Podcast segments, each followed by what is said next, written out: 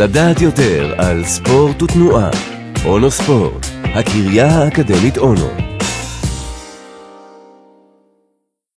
מחקר כדאי לבחור פעילות גופנית לפי מבנה גוף.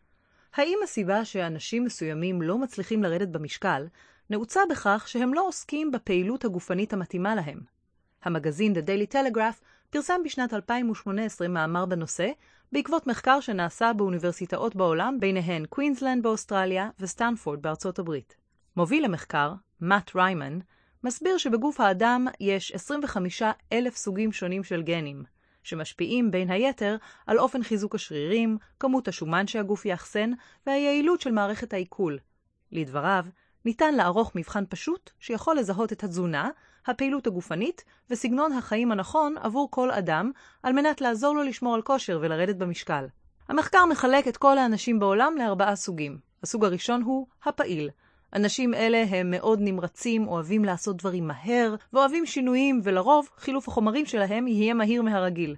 לכן, רצוי שאנשים מהסוג הפעיל לא יפנו לריצת מרתון או שחייה למרחקים ארוכים, אלא יעסקו בפעילויות מאוד עצימות וקצרות. לאוהבי האתגר והספורט התחרותי, טניס יהיה הספורט המועדף. הסוג השני הוא המגן.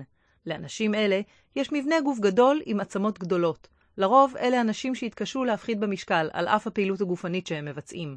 לכן, המטרה שלהם צריכה להיות המרת שומן לשריר, על ידי עבודת כוח בחדר הכושר. על מנת שהעבודה תהיה יעילה, עליהם להתאמן בין 3 ל-5 פעמים בשבוע. האתלט הוא הסוג השלישי, ובאופן טבעי מבנה הגוף שלהם יהיה חטוב. מצד שני, למבנה גוף זה קשה לפתח שרירים. מכיוון שלאנשים מסוג האתלט יש בדרך כלל רצון מאוד גבוה להצליח ומוטיבציה גבוהה, הספורט שיתאים להם הוא מאתגר, כמו רכיבה על אופניים, ריצות ארוכות ושחייה. הרזה הוא סוג האנשים שנדמה שהם לא יכולים לעלות במשקל. חילוף החומרים שלהם מאוד מהיר, והם אלה שלפעמים פשוט שוכחים לאכול. ההמלצה עבורם היא פעילות שלא מערבת משקלים גדולים, אלא הרבה חזרות. לכן יוגה ופילאטיס מושלמים עבורם. על פי החלוקה של ריימן, לא כדאי לבחור ספורט על פי רמת הפופולריות שלו באותו רגע. הספורט הנכון יכול לסייע לאותו אדם להיראות טוב, לרדת במשקל, ובסופו של דבר, להרגיש טוב יותר.